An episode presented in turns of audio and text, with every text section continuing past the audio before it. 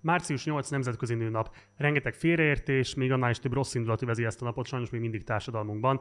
És ez valószínűleg nem csak magyar jelenség, számos helyen lehet tapasztalni azt, hogy nőnap alkalmából a különböző soviniszta és egyéb politikai formációk, amelyek érdekeltek a patriarhátus fenntartásában, ezt, mint egy felhívásnak élik meg, hogy jól beleálljanak nőtársaimba. Miről szól valójában a nőnap, és mik azok a problémák, amelyeket kezelnünk kellene, hogyha nemek közötti egyenlőtlenségekről beszélünk. Férfi ellenes dolog-e feministának lenni ma Magyarországon? Ilyen és ehhez hasonló alapkérdéseket is fogunk majd átvenni, és egyébként további izgalmas kérdésekkel is készülünk, amelyek húsba vágó jelentőségűek, nagyjából a magyar társadalom fele számára, mert hogy nagyjából ennyien érnek nők, de azt gondolom, hogy azon férfiaknak is, akik azt gondolják, hogy tilos privilegizálni egyik nemet a másik kárára, és hogy jó lenne, hogyha magunk mögött hagyhatnánk azokat a káros hagyományokat, amelyek sújtják nőtársainkat, de sújtják egyébként azokat a férfiakat is, akik egész egyszerűen nem szeretnek egy igazságtalan társadalomban élni. Erről lesz szó a következő nagyjából két órában, rengeteg vendéggel készültünk, úgyhogy ez most a Partizán különkiadása, kezdünk.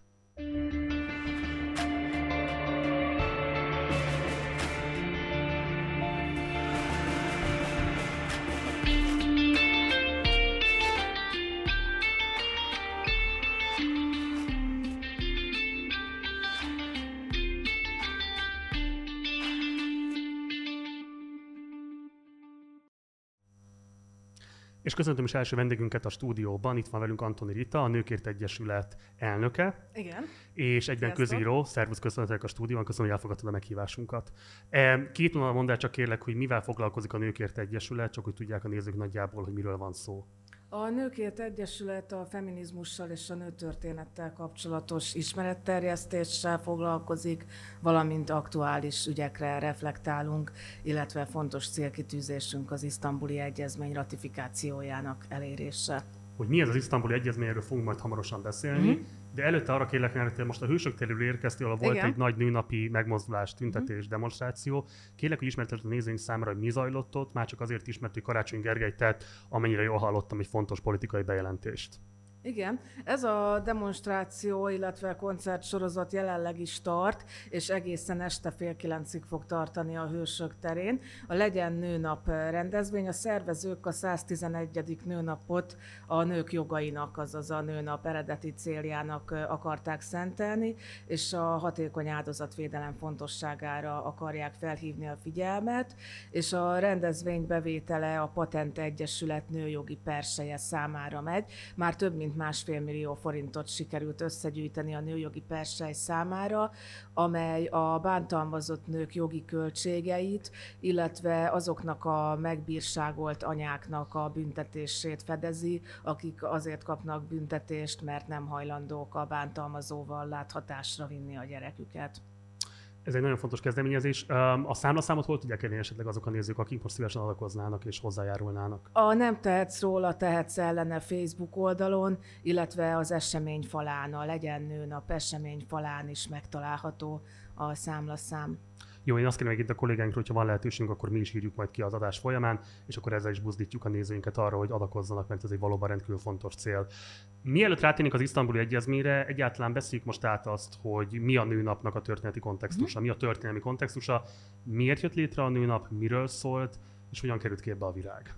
1857-ben 40 ezer munkásnő tüntetett a jogaiért, a nemek közti keresett különbség megszüntetéséért és a munkaidő csökkentéséért az embertelen munkakörülmények ellen, és Clara Zetkin volt az, aki később a, az első és a második internacionálén, tehát különösen a második internacionálé egyik kongresszusán felvetette, hogy, hogy ez, ez egy legyen a március 8-a egy emléknap ezeknek a, a munkásnőknek, illetve egy tisztelgés a, az otthonon kívül e, dolgozó nők e, előtt, és, e, és végül március 8-a lett az az időpont, ami utána az egész világon elterjedt, mint, mint a nőnap.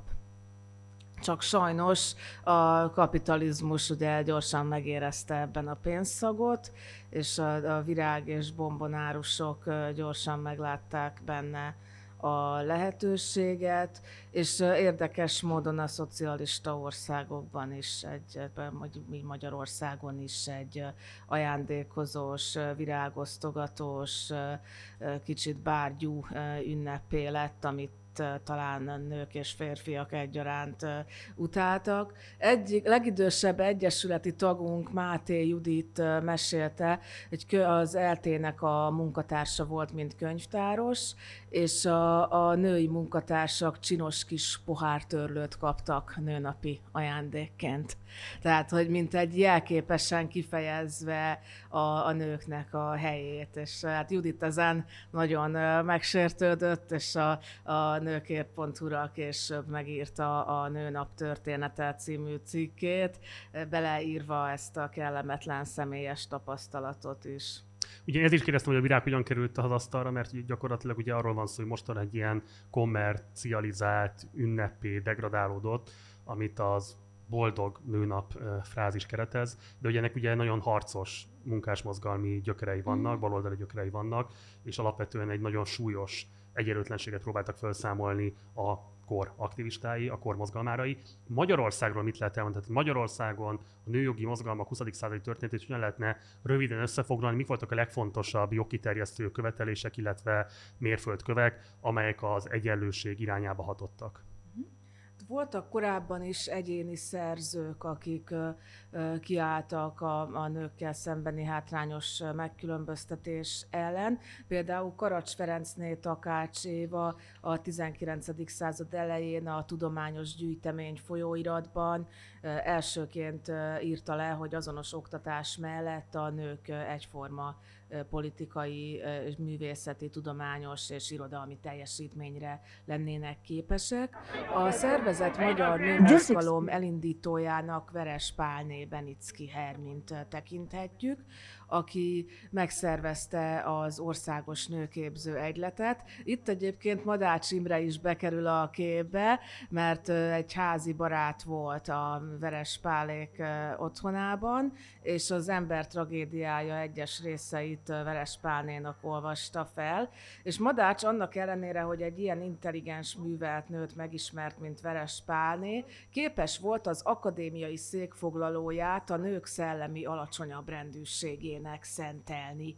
Tehát hosszasan értekezett az akadémiai székfoglalójában, hogy a nők csak dilettánsok, és a tudományban, művészetekben soha semmi maradandót nem mutattak fel, és nekik a házi tűzhely való, mert szellemileg is alacsonyabb rendűek, és egyébként is a férfiak védelmét keresik testi és lelki értelemben egyaránt. És... Én csak ide annyit, hogy ez nagyon érzékeny téma, amiről beszélt, és nagyon fontos szerintem, mert hogy a nemzeti alapdrámánknak tekintett Madács ember tragédiája, az ember uh-huh. tragédiája, ugye egy nagyon problematikus mű, hogyha azt nézzük egyébként, hogy milyen férfi és női képekkel operál, pláne, hogyha azt megnézzük, hogy ugye itt történeti korokon ível át a történet, Igen. és hogy hogyan reprezentálódik a nő. Tehát erről is érdemes lenne beszélni, de most kérek, hogy folytassak, ezt akartam itt egy ilyen lábjegyzetként. De Madács után a levélben visszakozott, de Veres Pánét ez már nem állította meg, és ekkor felhívást intézett a magyar nőkhöz, és ő még az emancipációs érvelését nemzeti keretbe ágyazta, hogy azt mondta, hogy a, hogy a, a nők művelődése felemeli a nemzetet, és, és előre viszi az országot, és ezért van rá szükség és egyre több embert meggyőzött, például Deák Ferencet is, és így sikerült megnyitni a mai Verespálné utcában a, az első magasabb lányiskolát, majd az országos nőképző egylet tevékenysége elvezetett addig, hogy az egyetemek egyes karai, az orvosi, a gyógyszerészeti és a bölcsészeti 1895-ben megnyíljanak a nők előtt. A 19. század második felében engedélyezték a nők hivatalviselését is, és elterjedt, legalábbis a jótékony szinten elterjedt a nők szervezkedése, de a köztisztviselő nők is egyesületbe tömörültek. És végül megjelent az a közép, majd felsőfokú végzettségű női réteg, akik képesek voltak az általános érdekérvényesítést felvállalni vállalni. És ezért alakult meg 1904-ben a Feministák Egyesülete, a Nőtisztviselők Egyesületéből váltak ők ki. Glüchlik Vilma volt az elnök, az egyik első nő, aki egyetemre járt Magyarországon. A bölcsész karra iratkozott be, és ott szerzett tanári diplomát, egy nagyon tiszteletre méltó tanár és később békeharcos is volt, és az Egyesület ügyvezetője pedig Schwimmer Rózsa volt, aki utána újságíróként és békeaktivistaként szintén nemzetközi hírnévre tett szert. A Feministák Egyesülete úgy definiálta a céljait, hogy a nő egyenjogúsítása minden téren. Tehát a szavazati jogot csak egy eszköznek tekintették.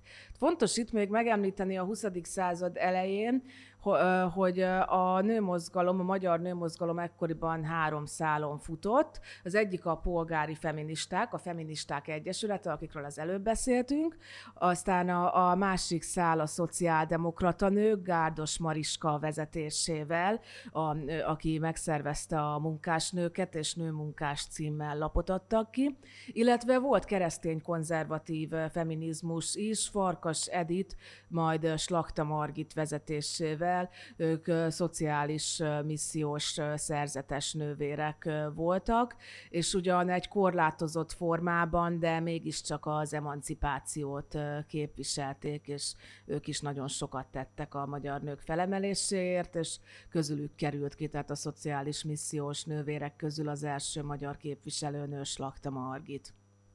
Még aztán érdemes elmondani, hogy mikor kapták meg a nők a szavazati jogot Magyarországon. 1918-ban a Károlyi kormány adta meg a nőknek a szavazati jogot. Ugye részben azért is, mert Károly, a Károlyi pár jóban volt Schwimmer Rózsával, tehát itt, itt feltételezhető hatás ebből az irányból. Igaz, nem egy, egyforma feltételekkel kapták meg a nők a szavazati jogot, mint a férfiak. A tanácsköztársaság módosított változtatott a, a cenzusokon, de alapvetően akkor is volt a nőknek szavazati joga. 1920 után viszont a változó politikai helyzetben egy visszaesés következett be, és folyamatosan szűkítették a szavazásra jogosult nők körét, és végül 1945-ben lett Magyarországon általános és titkos választójog, amit azonban, mint tudjuk, nem sokáig élvezhettünk.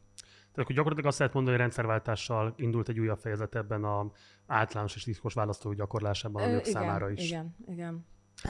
Térjünk rá az isztambuli egyezményre, uh-huh. mert úgy nagyjából még egy ilyen 8 percünk van. Uh-huh. Mi ennek a jelentősége? Ugye sok szó esik róla, de nem biztos, hogy mindenki tisztán van azzal, hogy pontosan miről is szól, miért isztambuli ez az egyezmény, és mi köze van ennek a nőkhöz. Tehát az isztambuli egyezmény az Európa Tanács áldozatvédő dokumentuma, amely a külföldi jó gyakorlatokat rögzíti, amelyel sikerült elérni, hogy más országokban a lakosság arányaihoz képest kevesebb a, a nők elleni erőszak, mint Magyarországon. Azért isztambuli egyezmény, mert Isztambulban írták alá először, tehát egyéb közel nincsen Isztambulhoz és ez, ennek a ratifikációja, azaz a magyarországi jogrendbe illesztése azért lenne fontos, mert mind a megelőzés, mind a beavatkozás, mind a bűnismétlés megakadályozása érdekében tartalmazza azokat a, a szükséges intézkedéseket, melyek segítségével vissza lehetne szorítani a, a nők elleni erőszakot. Ugye a gyakori kifogás az szokott lenni vele szemben, hogy tartalmazza a gender kifejezést. Azért került bele a gender, azaz társadalmi nemi kifejezés, mert a nők elleni erőszak a, a nemi sztereotípiákból, tehát a társadalmi nemi szerep elvárásokból fakad, vagy legalábbis azoktól nem független. Tehát a, a, gondoljunk ilyen nemi sztereotípiákra, mint hogy a család feje a férfi, vagy hogy a jó asszony mindent megbocsát, vagy a, a nőnek kell összetartani a, a családot. Tehát ezek mind azok a káros nemi sztereotípiák, amik előmozdítják a nők kiszolgáltatottságát, így adott esetben nők elleni erőszakhoz és akár halálhoz is vezethetnek. Ugyanakkor ratifikáció esetén nem feltétlenül szükség szükséges a gender fogalmat beépíteni a magyar jogrendbe. Tehát, hogy tehát ez egy álságos hivatkozás a kormány részéről? Igen, igen. Tehát a, az isztambuli egyezmény gyakorlati rendelkezéseit, tehát hogy amiben előírja, hogy milyen változtatásokat kell az országnak végrehajtani a, a jogrendszerében, tehát azokat annélkül is meg lehetne csinálni, hogy, hogy szó szerint a gender kifejezést, hogyha már ennyire félünk tőle, bár szerintem attól se kell annyira félni, de hogyha mégis félünk, akkor annélkül is lehetne kihirdetni Magyarországon az isztambuli egyezményt, és a, a másik tévhit, hogy az isztambuli egyezmény támogatja a migrációt, ez ebben a formában nem igaz. Migrációról annyi szó van az isztambuli egyezmény szövegében, hogy az áldozatvédelmi intézkedéseket menekült státusztól és minden egyéb tényezőtől függetlenül érvényesíteni kell. Tehát ez azt jelenti, hogyha van egy menekült nő Magyarországon, akit bántalmaznak, akkor, akkor neki is ugyanúgy meg kell adni a, a védelmet, mint egy magyar állampolgárnak. Hát szerintem ez, ez, egy, ez egy vállalható lépés, és LMBTQ jogok kat sem. Tehát az LMBTQ jogok melletti érvelésre nem alkalmas az isztambuli egyezmény, mert ennek kapcsán is csak annyit ír, hogy LMBTQ személyek esetében is érvényesíteni kell az áldozatvédő intézkedéseket. Az abortuszt szokták még felhozni, de az abortusz pedig annyiban szerepel benne, hogy tiltja a kényszerített abortuszt. Tehát a, a magukat életpártinak nevezők is megnyugodhatnak etéren. Kevés időnk van már hátra, ezért egyetlen dologra szeretném még a véleményet kikérni. Szoktunk rendszeresen posztolni feminista tartalmakat a videócsatornánkon, és nálunk a visszajelzések, vagy pontosan a statisztikák alapján azt lehet látni, hogy döntően egyébként férfiak nézik a, a csatorna adásait, műsorai uh-huh. tartalmait, de nagy arányban, tehát ilyen 75-80 százalékban. És ezek a tartalmak, ezek rendszeresen nagyon komoly nem tetszést váltanak ki a körükben. Ma reggel is volt egy videónk, amire egészen elképesztő komment folyam érkezett. Ebben nem csak az volt, mert ugye az, az hogy azzal nem kell mit kezdeni, ami ilyen abstart tagadja egyáltalán a nőknek az emberi méltóságát és egyenjogúságát, és így tovább. Van viszont egy olyan típusú komment, amiről szeretném kikérni a véleményedet, amiben inkább azt lehet érezni, hogy rendkívüli frusztráció, traumatizáltság, a, a feminizmussal kapcsolatos alapvető, nem tudom én, követelések ellenfogadása, tagadása és így tovább jellemzi, amelyek ilyen kvázi személyes élményekből táplálkozik, és azzal érvel, hogy hát neki milyen problémái voltak a nőkkel. Hogyan lehetne azzal kezdeni valamit, hogy az a, az a rengeteg frusztráció, az a rengeteg sértettség, ami benne van a férfi társadalomban, az így reflektálásra kerüljön, és egyszerűen szembesüljenek már vele férfi társak széles körei, hogy mit jelent az, ahogy a nők egyébként a nőkkerül gondolkodnak, mit jelent az, ahogyan egyébként ezekről a kérdésekről véleményt nyilvánítanak. Tehát hogyan lehetne a férfiakat rákényszeríteni arra, vagy rávenni arra, motiválni abban, hogy elkezdjenek gondolkodni a férfiak strukturális szerepéről a társadalmainkon belül. Hát erre a feminizmus azt mondja, hogy a patriarkátus a férfiak számára is káros. Tehát a, a férfiakkal szemben támasztott társadalmi nemi szerep elvárások nagyon sokszor megbetegítik a férfiakat. Tehát gondoljunk arra, hogy sok férfi a segítségkérést a gyengeség jelének tekinti, hogyha fizikailag beteg nem megy orvoshoz, hogyha lelkiekben érzi magát, akkor vonakodik pszichológust felkeresni, és, és ennek idő előtti halálozás vagy, vagy öngyilkosság lehet a, a vége. Tehát hogy erről az oldalról is meg kellene fogni a kérdést, hogy a nemek egyenlősége és a nemi szerepek kiegyensúlyozottsága mindenkit jobban segítene a személyes kiteljesedésben. Tehát, hogyha elszakadnánk a, a családfenntartó kontra gondoskodó nemi sztereotípiáktól, akkor hogy azt láthatjuk, hogy a, ahogy a skandináv országok példái mutatják, hogy a